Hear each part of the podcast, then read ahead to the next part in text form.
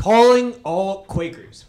We are back, Quaker Nation, and I'm very excited to welcome our second guest to the podcast, both Penn students and NFL interns Sarah Hugh and Zach Drapkin. My name is Nikki Belgrad, and alongside me is my very good friend Joey Pyatt. And like I just said, today's a very special episode in that we're going to scrap our normal segment based style, and we're just going to be having a conversation with Sarah and Zach, kicking a little bit talking about their uh, experiences working with the NFL. We're going to get some of their input on analytics, both in the present and the future for the NFL. Talk about little college and the differentiation between NFL and college and sort of scheming, all that type of stuff. Um, first off, we're gonna we're gonna start with Zach. He's gonna talk a little bit about his Penn Sports Analytics group and their relationship with Penn Sports teams, which teams they've been advising and working for. And then, like I said, the four of us are just gonna open the floor, have a discussion about uh, you know everything really. And uh, you know, unfortunately, with this special segment, we're not gonna have a concluding segment today. So you're gonna have to wait a little bit longer for my much-awaited Grizzlies season opening check-in. But you know, don't worry, that's that's coming. Uh, the Browns got a great win against the Broncos, even though they're very, very injury ridden, staying afloat in a very, very tough conference with the Bengals and the Ravens both ahead of them. But, anyways, all that stuff with Kevin Stefanski and the J Squad is going to have to wait. And today, we're just going to kick it off with Sarah and Zach.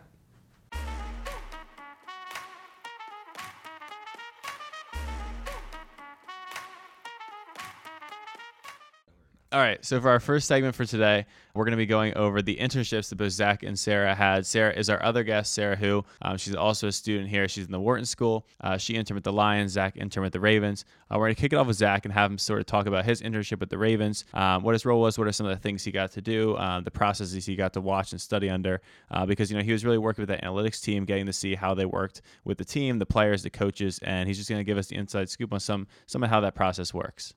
Sure thing. Um, so I was a football analytics intern during training camp for the Baltimore Ravens. So that entailed being there for about four weeks uh, over the course of training camp. I was working. So the way the Ravens have their analytics set up is they have a player personnel department uh, and they also have a coaching department, and there are analytics people specifically working within both of those departments, sort of just as other members on the hallway for those departments. So I was in player personnel that that really has to do with sort of team and roster management, uh, scouting, uh, drafting, those kinds of things. And so you know, given that it was only four weeks, it was a, it was a pretty short time, and training camp was going on. But a lot of the experience I got was uh, really figuring out how they watch practices, hanging out with scouts, understanding how they think about things, watching film with them, dissecting film players. Um, and so, like every day, we would go out to watch practice in the morning. Uh, talk to the scouts while you know look at just ask them you know what they were looking for in the players. We would have meetings every day to to look at some college tape just to dissect uh, different elements of players games ask everyone how like why they evaluated a certain player a certain way. We would dissect um, that morning's practice. Later on we would have these different film sessions that would rotate um, so I learned a lot there just on the football side and how to evaluate players from, from a scouting perspective. And then when I wasn't doing that, and w- once the scouts had left, uh, which was after the first two weeks, the rest of the time was spent working on analytics projects.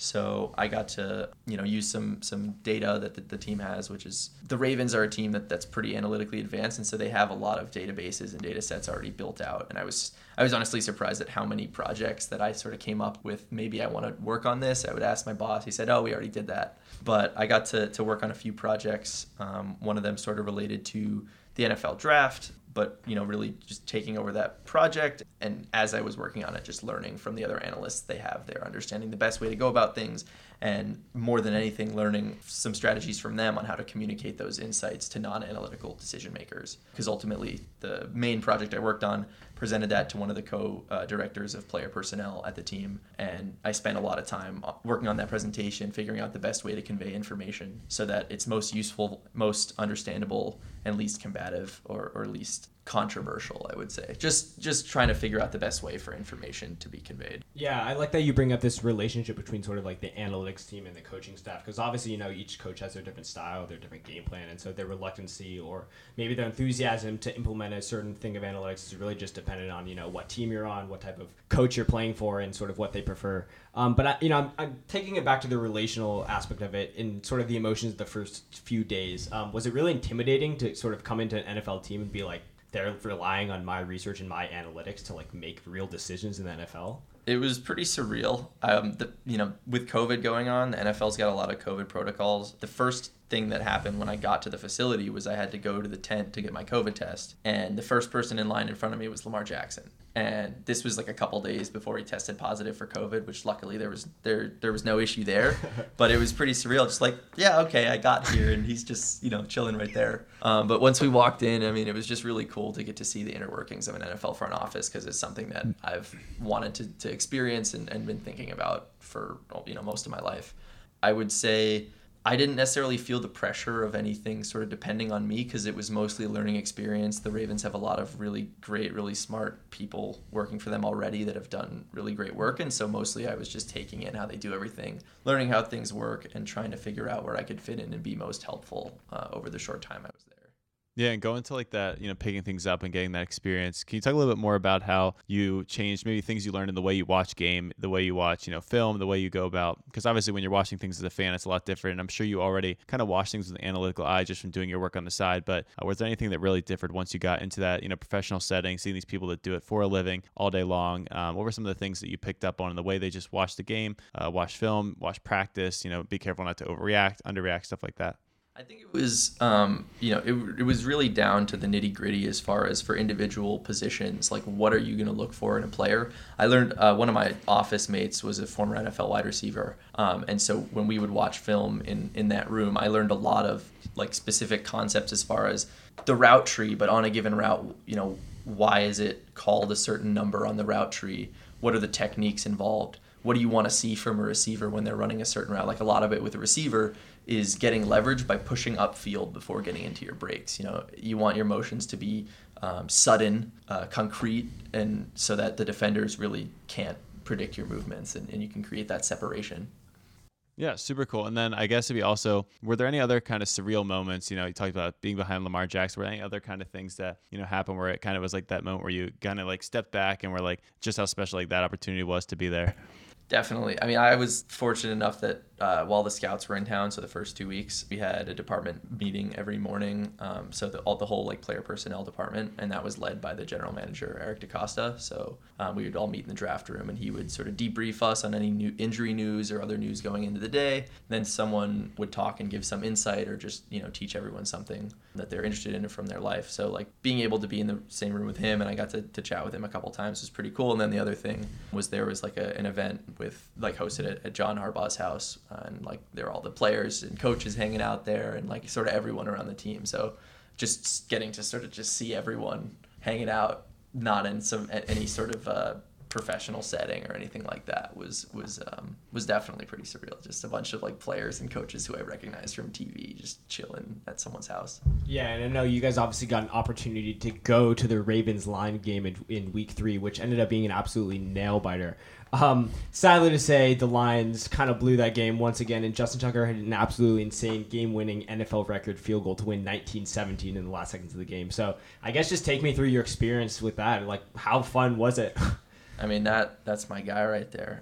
Yeah, we were we were very fortunate. Uh, Kaio, who was Sarah's boss at the Lions, and she'll go more into her experience. Um, he was able to, to give us some tickets. So, um, given that it was both the teams playing, like teams that we had been working for over the summer, um, we thought it would be a good trip to plan. We also got to go to the Rutgers Michigan game the day before. But just at the game, like the expectation was that the Ravens were gonna to deal they were going to deal with the Lions pretty handily. Wasn't really expecting much from the Lions and honestly in the first half it was like 10 nothing at halftime, something like that. Didn't look particularly competitive. All of a sudden the Ravens hit this rut. The Lions um, started coming back. It was a little worrisome. Sarah started getting a little more confident about the Lions as the game went on. Then they took the lead. Um, then you know the Ravens were at fourth and 19 with 30 something seconds left and you know a great pass play to I think it was Watkins to get the first down. And then I remember basically as that happened, I was like, Sarah, there were seven seconds left, so I said they're gonna run a quick play, and then whatever happens, Tucker's coming out, just because he's the best kicker in NFL history. And that's that's what happened. And it was funny because as he kicked the football, because it's a 66 yarder, like the chance of that going in is not very high. And so everyone in the stadium like most seats you don't really have a good view on whether the kick is both straight or long enough. You either can you can usually see like one or the other. And so people just sort of assumed it was going to miss. And so all the lions fans started cheering before like we saw where the kick went. And then I was I we, we were like around the 30 yard line or something, and so we had the horizontal view, and it was like, wait a second, that might go. Hits the upright, goes in. The Lions fans were still sort of cheering, and then it took a few seconds for it to hit everyone and realize that it went in, and they they'd lost, which I was super excited because that was a historic moment. I was glad I was there. It was also heartbreaking to see like the Lions just you know once again the game was taken right out of their grasp. I think my partial experience of the game was sort of not so much knowing that Justin Tucker was going to hit that uh, kick, but more so knowing that the Lions were going to blow it and lose the game somehow. And I remember sitting with my friends and being like, "The Lions are losing this game. Like Justin Tucker is going to make this kick." And so yeah, Yeah. obviously that's what I You know. I mean- honestly, I didn't even see the kick. Like, I didn't see the ball hit the upright. I was already cheering by them. Test to that, but I was cheering. Didn't realize what was going on until he started cheering, and I was like, "What happened?" And that that Yeah. was the moment that I realized. Yeah, well, luckily you got to work with the Lions, you know, before they're, you know, currently sitting at 0 and 6, and so maybe the team culture is a little bit down in spirits. You know, I mean- did your experience differ in any major ways, do you think, from Zach's, or did you find, you know, sort of similar paths? No, mine was a bit different. I was also an analytics intern, but like Zach said, the Ravens are one of the most analytically advanced teams in the league. The Lions, I would say, are a bit newer in terms of analytics. Like it's the department has only been around for a few years, but it's growing, and so we're kind of a small group right now. And so in that sense, we weren't we weren't really separated into groups. We kind of all just tackled all the issues together. And so in that sense, I got experience in like all the aspects. I got to work in personnel, scouting. We did some sports science, like all of that. So I wasn't like limited to just one kind of category. But so I think I learned a ton in that sense. I would say like one of the coolest things I was able to do there was just be around people who genuinely loved football and so I could just like go across the hall and talk to one scout and just ask like we could just start a discussion about like one random coverage and we could talk for a few hours and like it would feel like no time had passed. Yeah. I agree, and I can echo that sentiment. I would say, like being in an organization where everyone loves football and that it's oriented towards winning games, winning championships. There's just like a sense of like family and uh, camaraderie that I think is really unmatched. It just felt like a special place to be because everyone was interested in the same things and really aligned toward the same goal. Yeah, to add on to that, I could really feel that, especially with the Lions, because they're it's a new regime, right? Dan Campbell's just been brought in, Brad Holmes has just been brought in. Dan brought in like all these new coaches, but like these new coaches, they were all former players, and so like even though it's their first year, I can really tell that they've really gotten to the players. Like you can feel the fight in them every single week. Like Dan Campbell has instilled this like sense of like grit, so that they haven't given up despite their 0 and 7, despite their 0 and 7 record, and like I think you can really see that on the field. No, absolutely. I think I catch a little glimpse of them just watching the red zone each week, but they're playing against really tough opponents. You know, the, obviously the Rams, they had a close game with them. I think their grit really does uh, show. And the fact that they're also willing to take risks, that onside Yes. kick up 7 0, I absolutely love that. And it's like when you're 0 and 6 or, you know, verging on 0 and 7, there's no risk. And so I absolutely love the experimentation, you know, the type of thing that Priori should be doing. But, you know, Yeah, exactly. Like um, Dan Campbell and Brad Holmes are both very much embracing analytics, and I think that's great because they're more willing to listen to what we're saying. yeah, that's awesome. I want to get some caffeine analytics for Dan Campbell. I don't know if you guys saw that. No, there no, was what are you someone talking that about? he uh, That's at a press conference in the off season he talked about like he drinks a ridiculous amount of like coffee each morning like and then someone made a video where they tried to drink the same amount of coffee and they got halfway through and had to stay in bed the rest of the day it was just way too much No, I know. Caffeine addicts are a different level. It's like if they don't have five cups of coffee a day, their their head is killing me, and I'm like, I don't understand how that's possible. It was there. There were a lot of. Let's just say we had a lot of coffee sent to the office just because sponsors Yeah. really enjoyed Dan Campbell.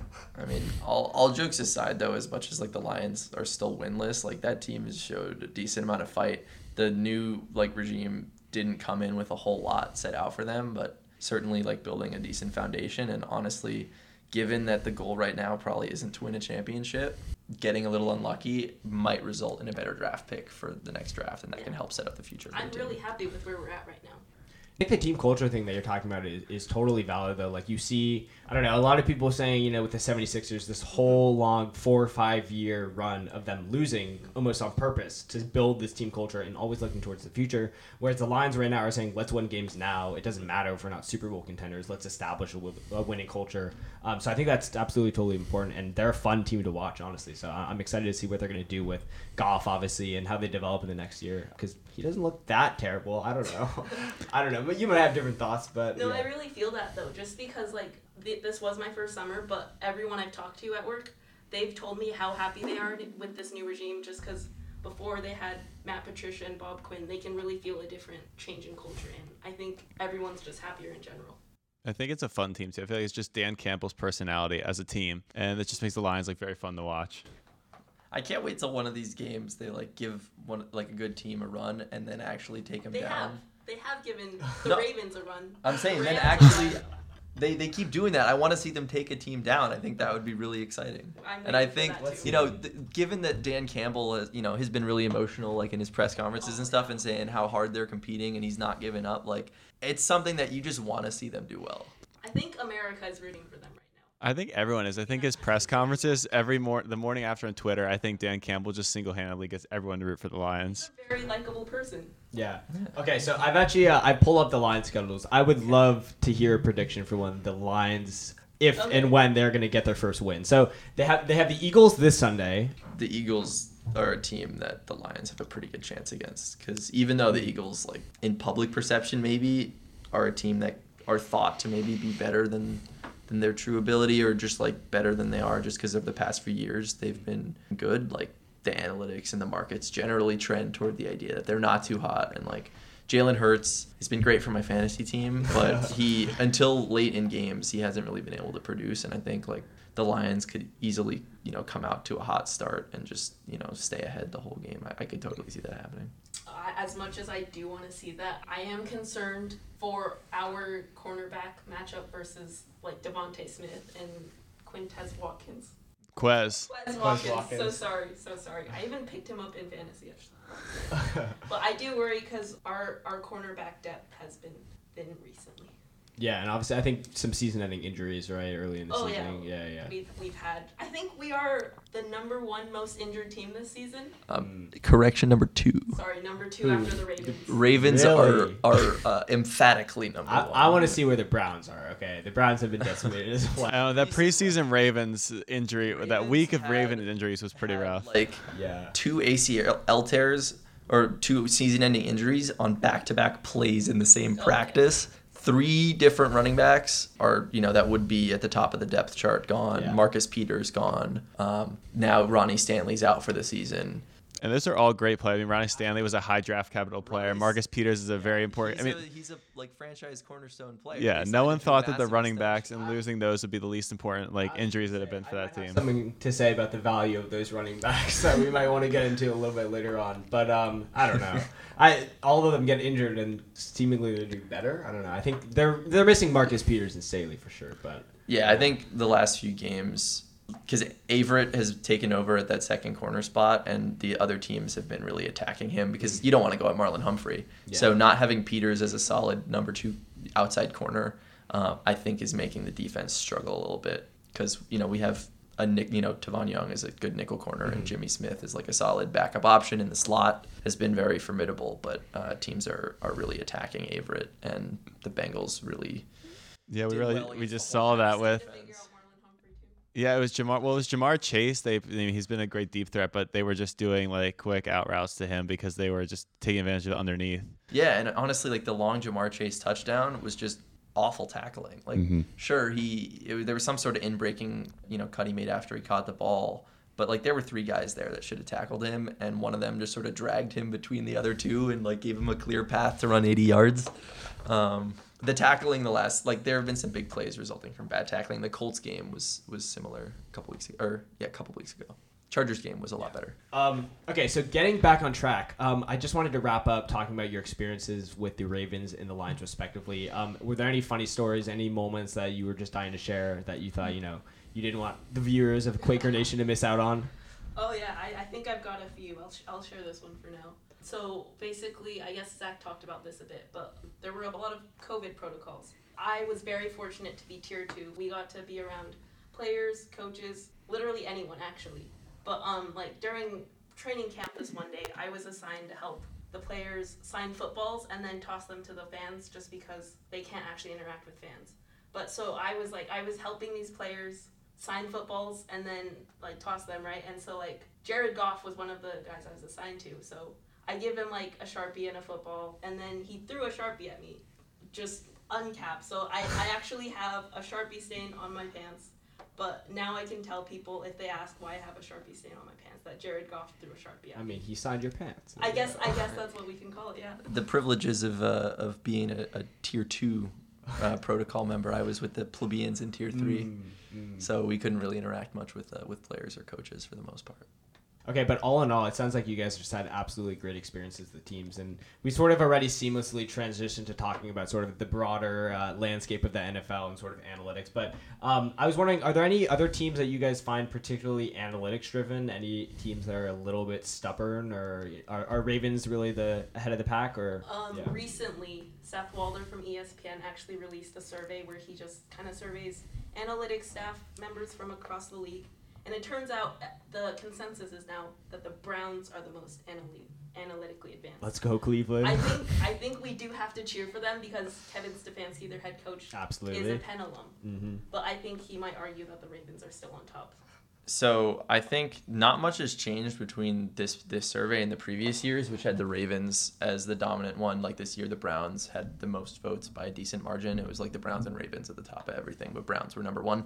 I think part of it is because the Browns have had a little more on-field success as a result of the analytics investment, and I would say recently, as far as like number of hirings, um, and and just use of analytics overall they've made a very clear commitment and so i would say that they've probably invested the most resources in analytics. Um, I, I do think that, the, that not that much has changed and, and the ravens um, just have a lot built out because they've been doing it for a while now and i think that both teams uh, are very exciting to watch as a result of that. Because in football the nice thing is teams that are sharp analytically um, tend to, to play with styles and be aggressive in ways that you know high, higher scoring makes things more exciting um, so, like the Chargers Browns game earlier this year, there were so many fourth down conversions and the battle at the end of the game, whether to score a touchdown or not. The Browns dragging uh, Ekeler into the end zone. Yeah. Like, those are great things to see. I mean, I think the fact that you've got the two best, two most analytically savvy teams in the same division playing each other twice a year is fantastic to watch. Um, but it's anytime a team is having success, really breaking in with the traditional football decision makers and getting them to think more analytically, I think it's a plus for everyone. Also, I would say, uh, adding to that list, the Chargers, um, as far as staff wise, don't necessarily have the most analytical team or they haven't necessarily invested in it, but Brandon Staley, their first year coach, has been phenomenal. I mean, he clearly wants to understand the game um, at a deeper level and is seeking out these insights. He's given press conferences, one explaining why he's been he's been aggressive on fourth down, explaining how pressures are more stable than sacks. Um, I mean, the analytics community loves him right now, as they should, and I think he's a young coach um, and and really understands this stuff and how it can help. And so, uh, if if the Chargers really uh, take that to heart and invest a lot in analytics, we could see them uh, come up at the top of the of, of that list in some at some point, maybe in the next five ten years. Yeah, for sure. And I think it helps these, you know, the analytics crowd that these teams that are using it are doing so well and have these exciting players that are kind of the face of the league. You know, your Justin Herberts, your Lamar Jacksons. I mean, they're the face of the leagues. These teams aren't going anywhere. They get a lot of attention, a lot of prime time. So that definitely like bodes well for analytics. Kind of like on the other side of the coin, are there any teams that you think um, do things that like don't line up with some of like the analytical best practices, like things that teams are doing that like everyone in the analytics world would you know call them out as wrong or or wouldn't think it's something you should do? I my New York Giants are not very analytically advanced. I will admit. I I don't want to attribute that to like Gettleman or Mara, but I do think the team as a whole might be a bit more behind the rest of the league. Like you can just see that on the field, like when on fourth downs, for example, they consistently opt to kick a field goal instead of going for it on a fourth down. When the Giants, for the most part this year, have been clear underdogs and should be going for it and more aggressive on fourth downs.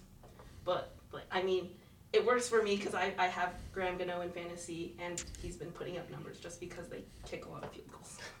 Yeah, I mean, the my team that I've been you know rooting for for the longest time is the Seahawks, and similar story there. I think going into the game against the Steelers last week, those were the two teams that hadn't gone for a single fourth down all season yet, and um, Pete Carroll is a phenomenal culture builder as a coach, and his players. I mean, he, he really gets a lot out of his players, but scheme wise and, and game management wise, there's a lot to be desired. I think just because he's been in the in football for so long and has sort of his ways about him about what's worked.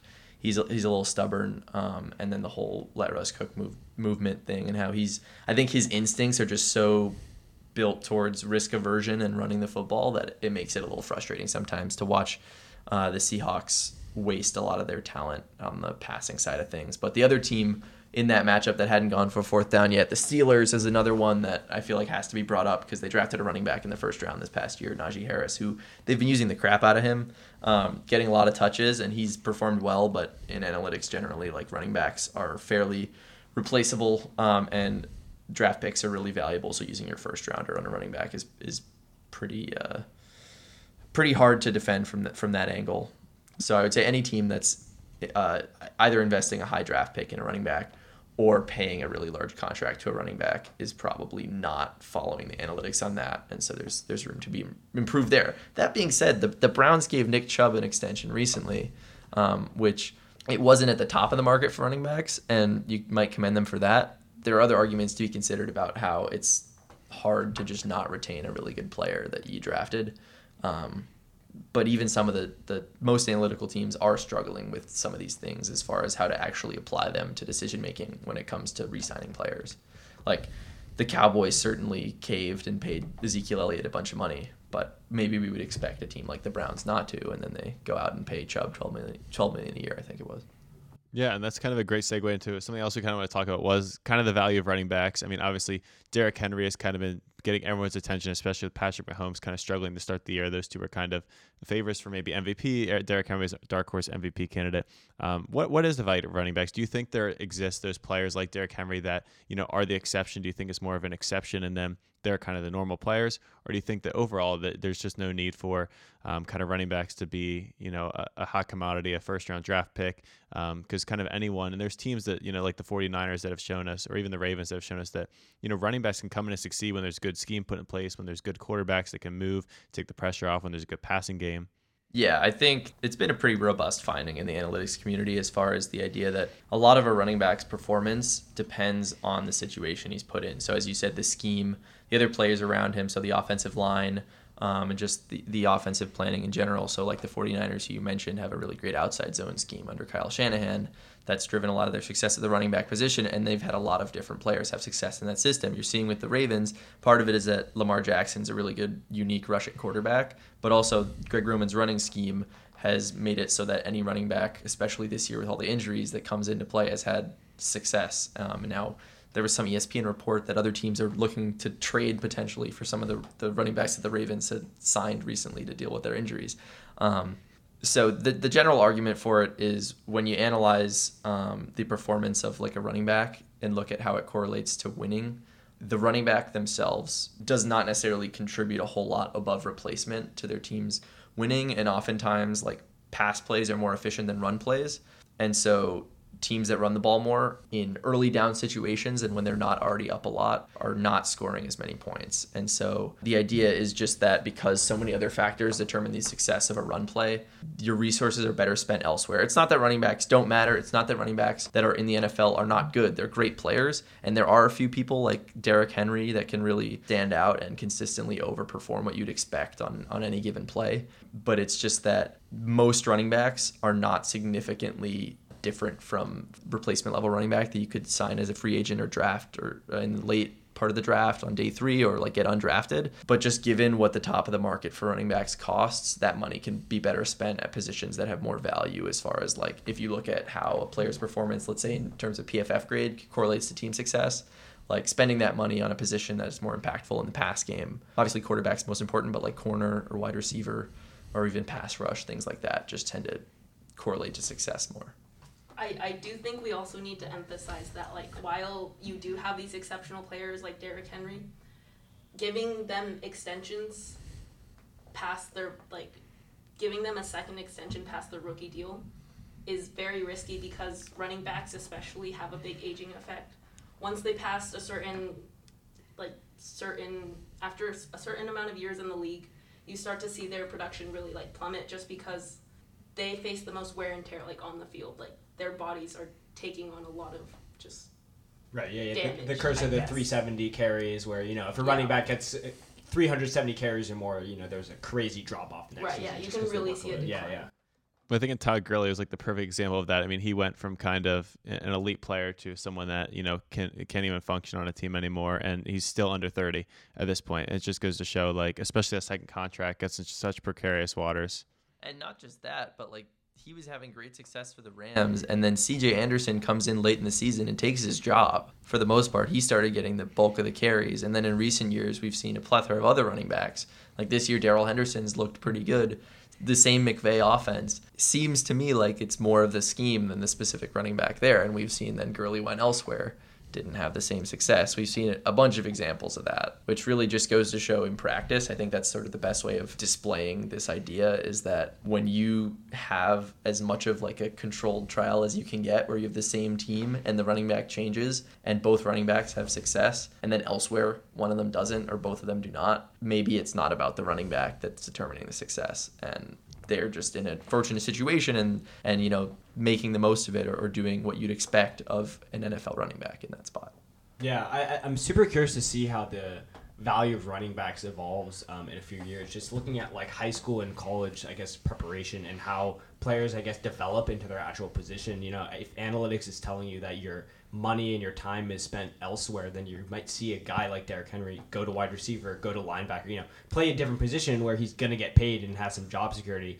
But then, of course, that begs the question. You know, then that raises the value of running backs back up because if you do have a guy like Derrick Henry and place him at running back, you know, then that flips everything. So I think basically I'm just asking how do you see things developing in the next few years? Like, will there always be, I guess, like a few running backs who are in the upper echelon who, you know, are going to make a difference for their teams? Or do you kind of see things developing towards the point where it's just all about analytics? It's all about doing the most efficient thing in terms of money. And yeah. I mean, there are areas of the game where I think, like, and I think both sides of this argument, there's always a gray area, right? So analytics will say that running backs don't matter, and while you know, for the most part, running backs are, are more replaceable than other positions. It's not like they don't matter at all. There are facets of the game like pass blocking and you know route running that running backs can really separate themselves in. Clearly, you know, there are some traditional football decision makers that don't quite see it the same way. But again, coming towards the middle, I think what we've seen, for example, in Atlanta with Cordarrelle Patterson transitioning from wide receiver to running back, having running backs that have a versatile set of skills that really can function as an additional wide receiver for the offense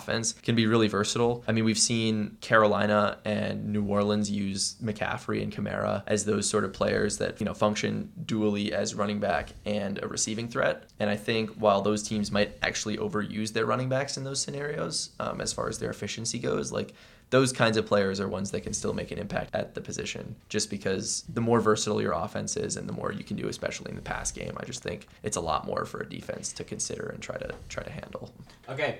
Um, so I think we're gonna go ahead and close out with a little bit of just like NFL discussion. Um, you know, get Zach and Sarah's opinion on some of their Super Bowl picks, maybe their MVP picks. You know, sort of maybe their S tier of teams that actually have a legitimate chance to be Super Bowl contenders. So I guess I'll just hand it to you. Do you guys have any hot takes about MVP candidates? Um, we're seven weeks through the season right now. The Cardinals are undefeated. Kyler Murray looks pretty unstoppable. What are your guys' thoughts?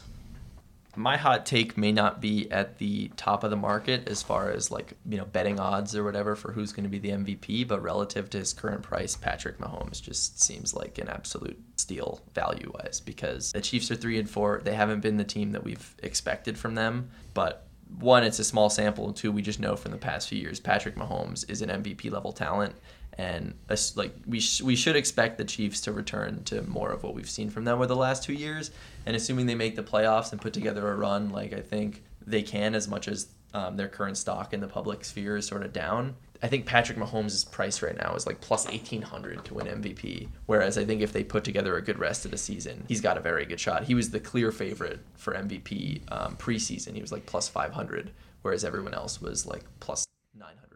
Yeah, I mean, and he's people are trying to, you know, people are ragging on him. You know, is the same Patrick Mahomes we've seen? But really, I think the Chiefs' main problem is that their defense isn't the normal like average to below average it normally is, um, which normally the offense will make for up for is it's actually just absolutely terrible. And they've just had you know more turnovers than normal. So if they get the turnovers down and the defense picks up even a little bit, they you know could easily be a playoff team. And, and people are talking about it completely differently. So I think it is more of an overreaction. Sarah, do you have any kind of additional thoughts on the Chiefs and kind of that situation? No, I do agree. I think the Chiefs' actually be historically bad this year. Don't quote me on that though. But um, in terms of MVP discussion, I I would say Mahomes, but I think his supporting cast is better than Kyler's. And if you look at Kyler's performance so far, just seven weeks in, I would say it's Kyler's. Oh, absolutely. Kyler would be the like if, if I had to name an MVP right now, it'd be Kyler. I just mean relative to perception as far as um, if you had to bet on a player to MVP at their current price. Okay, Yeah, well, I- I've never looked at the betting markets. I'm so I- sorry. Um, my, my concern with the Chiefs is honestly like a little bit of their offense. Though I mean, they play Tennessee and they scored three points and they feel, scored a touchdown for the first time in Patrick Mahomes' career. I just feel like something is like absolutely broken with that team as far as just like something mentally, something with them being sloppy, being overconfident. It seems like I don't know. I almost wonder if it's almost past the point that you know it, there's no way that team's going to perform well enough for Mahomes to win MVP. You know. I mean, one part of that is just that as much as they have Hill and Kelce as these clear top two options in the pass game, the loss of Sammy Watkins, having not like not having a consistent second wide receiver, um, might be hurting them a little bit. But I think the other thing is now that some teams have really given a blueprint for how to stop the Chiefs' offense, which is really sell out on that pass game, and however they'll beat you in the run, they'll beat you with the run. But it's better to stop the pass game and, and take you know whatever losses on the ground. Um, I think teams are doing more of that, and it is making it hard for them to succeed in the passing game. And just given how much they've invested on the offensive line, they should be able to run the ball a little more effectively. Like comparing that with the Bucks, who beat them in the Super Bowl. Uh, the thing that that's difficult with the Bucks is they have an equally prolific passing attack or, or close to that at least but they've also had more success in the run game you know with their duo and outside zone concepts. Until teams can stop that they can't sell out against the pass the same way as teams have started to do against the chiefs Yeah, that's a good point, especially because I, I was reading a piece in the Athletic today that was talking about just the way that you know Patrick Mahomes was one of the best quarterbacks against the blitz, and teams are, have just completely stopped blitzing against him, and you know they dropped a lot more coverage, still out in the past, like you said, and because of that, you know it's made his job more difficult, and he's still doing Patrick Mahomes things, but the problem is he's not putting up the stats because those packages are different against him, just because the defense isn't playing well. They're just not they're not having as many possessions. It's just things aren't things just aren't clicking in the same way. So I wonder if they'll have time to make the adjustments. And I think that's more of what the question is, whether they'll have time to make the adjustments and move forward, or if it's going to be something they have to go and retool in the offseason. The other thing is their strength of schedule has been pretty difficult at the start of this season. Like some of these games, like we would have expected them to win a lot, like more of these games, but I think they've gotten a little bit unlucky in some of the games. Um, but like they faced a lot of teams that we'd expect to make the playoffs, so I think the slate later in the season will probably be a little more favorable for that. So should, we should see some positive regression. Yeah, I mean, looking at the AFC as a whole with the sort of quote unquote fall of the Chiefs, it seems much more wide open than you might expect. Um, we have, you know, the Raiders and the Bengals who are tied for the lead in the AFC, which I'm not saying they're, you know, AFC championship contenders, but I'm just wondering if you guys see any clear favorites um, in the AFC and who you guys think or, or even rooting for it. I mean, obviously, you know, the Ravens are a prime candidate, but who knows if they even win that division. Yeah, it seems like every time we think we have found a new like AFC champion, they seem to go down the next week. Like the Bills, for example. Like I think we all thought they were gonna be at the top, yeah. then they lost the next week. But um, my predictions for the AFC, I still I still think the Chargers are gonna be up there. They might win the um, conference, but I just firmly believe in Coach Staley. As do I. I've been a big Chargers fan of what they're doing and big Chargers like hype train guy. So I I completely agree. I think the Chargers are certainly a very good team. I think came back down to earth um, prior to their bye week this past week when I was at that game. The Ravens just demolished them, and I think part of the reason uh, why that is is that prior to that game they had converted on almost every fourth down, and their third down and fourth down efficiency was just way higher than than stable sort of levels. And so they'll come back down to earth on that. But honestly, like they're playing really well. I can see them competing. I will say, as far as like winning, getting the first seed in the conference, just in terms of strength of schedule within the division, like the the West with the Chiefs and Raiders both also being very formidable teams and the Broncos are not a pushover either. Like they might not win enough games to get that one seed. Similar case for the North, like the Ravens have been a very strong team. The Bengals took them down this past week. I wouldn't say the Bengals are a stronger team at this point. I think most people probably agree. Um, but those teams are going to have a hard time getting as many wins as like the Bills, who are in an AFC East that doesn't really have another team that's expected to make the playoffs right now.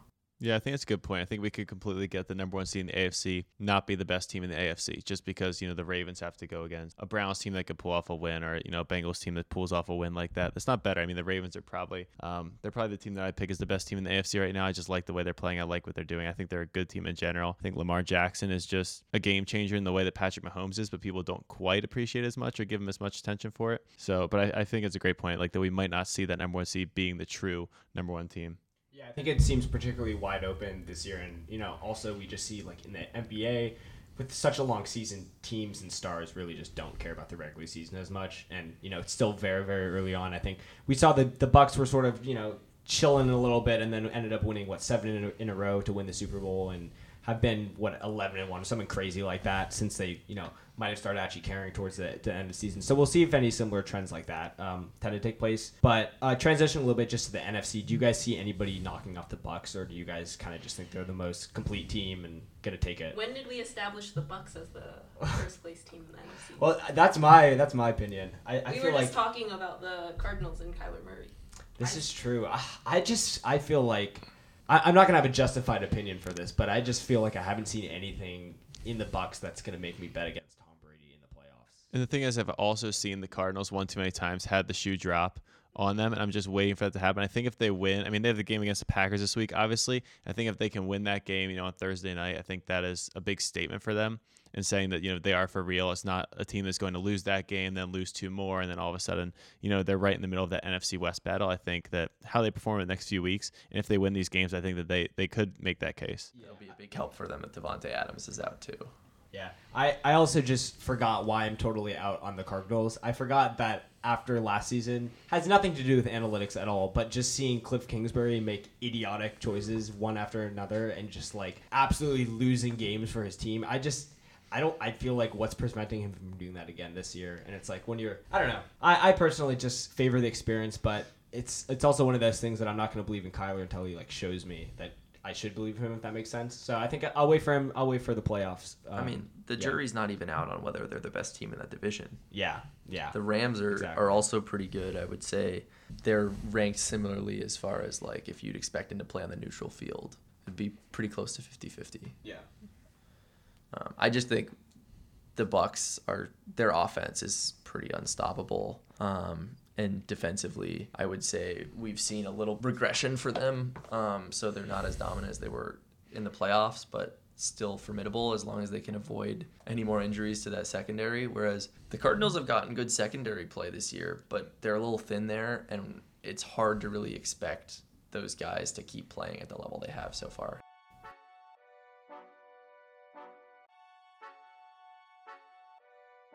All right, so jumping into Penn football. Since we last recorded, Penn dropped two games uh, to Columbia. They lost to Al Bagnoli, who was their former coach, is now at Columbia. They lost 23 to 14. And then this past weekend, they lost to Yale 42 to 28, and more of a shootout compared to some of the games that Penn has been playing in. That dropped Penn down to 2 and 4 on the season, 0 and 3 in Ivy play. Um, just some background on what happened. John Quinley, who had been the team's starting quarterback through five games, suffered some sort of injury against Columbia, but he was suited up against Yale.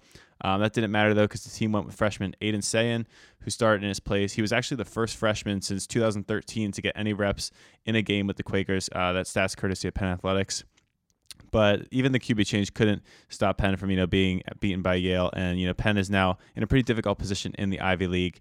Uh, they fa- they face Brown next week, who's also two and four, one and two in the Ivy, so they could get a win there.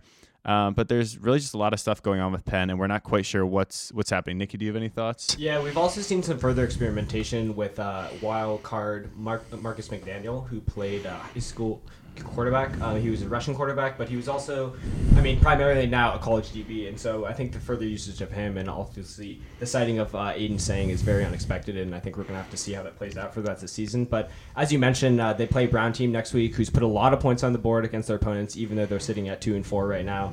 Um, and then after that, they play very difficult uh, Princeton and Harvard teams. So it's going to be very difficult for the Quaker team to really do anything for the rest of the season. Um, I think we see now a lot more experimentation, in a lot of those rookie players, a lot of that freshman experience that Priore is trying to getting, uh, trying to get right now um, before the season ends. Um, but yeah, I really think we're not expecting much out of this Quaker team in terms of any Ivy League titles, and really just using this as a period of re- regrowth, trying to you know get everything straight for next season. Yeah, I think like you talked about with the recalibration, I think is really important for this team because obviously, like you said, an Ivy League title is kind of out of the question at this point. And most of the players on this team, you know, your Isaiah Malcolm, your Ryan Craig, and these guys are going to be graduating. So maybe they do stick with an eight and say in the rest of the year. Maybe there are bumps, there are ups and downs. Um, you know, he has some flashes, he has some really nice passes, but he also has some mistakes, which are going to happen. But perhaps he sets the foundation for a good year next year. And really, at this point, that's all Penn's playing for, setting stuff up for for next year and years to come. Yeah. Um, so I think now we can transition a little bit, you know, staying on the topic of Penn football, but uh, welcoming our guest, Zach Drapkin, who has a little bit of a relationship with both Penn football, Penn baseball a little bit, but primarily Penn basketball, I think. Um, but he's just going to talk to a little bit about his club, Penn Sports Analytics Groups, and what they do with uh, Penn teams, whether they, you know, are working with them internally. He doesn't want to give away too much information, obviously, but he's just going to give a little bit of overview of his relationship. So, Zach, why don't you go ahead and take it away? Yeah, sure. Thanks for having me, Nikki. Um, so the Penn Sports Analytics Group is like an undergraduate club, and we primarily work on providing analytics services for Penn's athletics teams. So we started with Penn basketball, and that's been our primary sort of client on the athletic side, but we've expanded to baseball and football more recently. And what we do is we meet with the coaches and the rest of the team and sort of talk about how we can help them using numbers, figuring out what data sources we have, analyzing them, putting together pregame scouting reports, postgame dashboards, uh, just whatever we can do to sort of provide an edge using data for the team, given we have so many students that are proficient in analyzing data in the context of sports. I think it, it helps give an edge on the court. And the basketball team has certainly been a proponent of the analytics, and we've seen our stuff getting used on the court.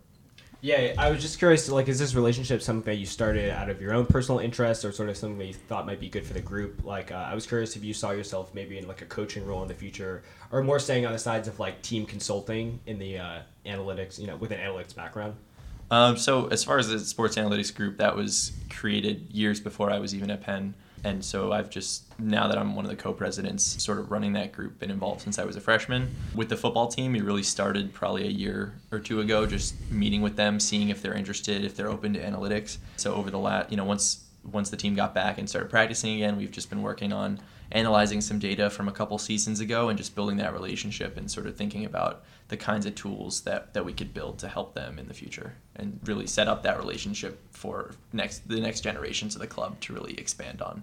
Yeah, and you talk about that relationship a little bit. Walk us through and maybe give some of the audience kind of the inside perspective on what it's like. You know, meet with coaches. Uh, I mean, this is their full time job. They're running Division One programs. Um, you know, this is it for them. Um, it's probably pretty cool to be able to kind of have the hands on thing, meeting with coaches. Just walk us through that process a little bit, that behind the scenes. Sure, it's it's really interesting to see how everything works as far as each coach's different point uh, perspective on on game planning and constructing a team how they the way they think about things and as far as meeting with them from an analytics perspective like communication is half if not more than half of the battle when it comes to making an impact. And so it really has to to do like we're fortunate at penn here that the penn coaches are very open to analytics and figuring out how we can maximize our resources to get an edge if we're not necessarily getting the best recruits in the country over some non-ivy schools but just trying to be the best within the ivy league and do the best with the resources we have. So our coaches have been very open with that but the goal is really just trying to figure out where are this the their blind spots where can we improve? And just when we are doing analyses um, trying to make it as much a collaborative process trying to figure out how we can sort of strike a balance and and support the team rather than coming off as combative and just you know saying you're doing this wrong you need to do this instead. It's more of here's what we see in the data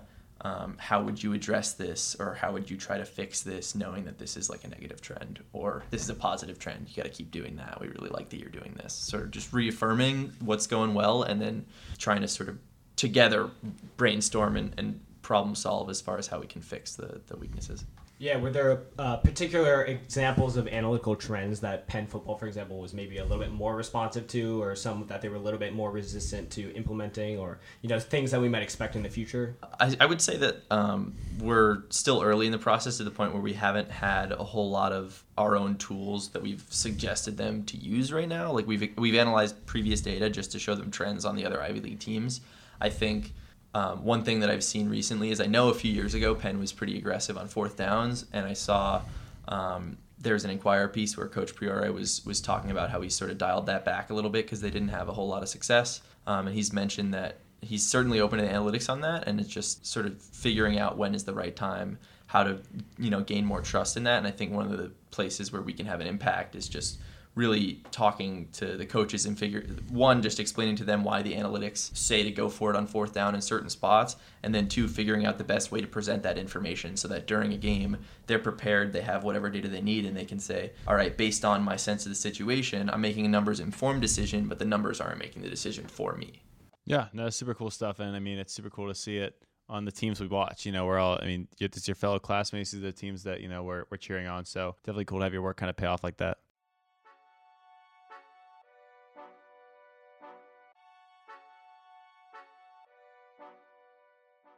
Um, well, I just wanted to thank Zach and Sarah so much for coming on the pod- podcast. It was an absolute joy to hear about their experiences in the NFL, and honestly, just answering some of my questions about the value of running backs and talking to to intelligent, experienced, obviously informed people about it um, was great. And so, yeah, thank you guys again.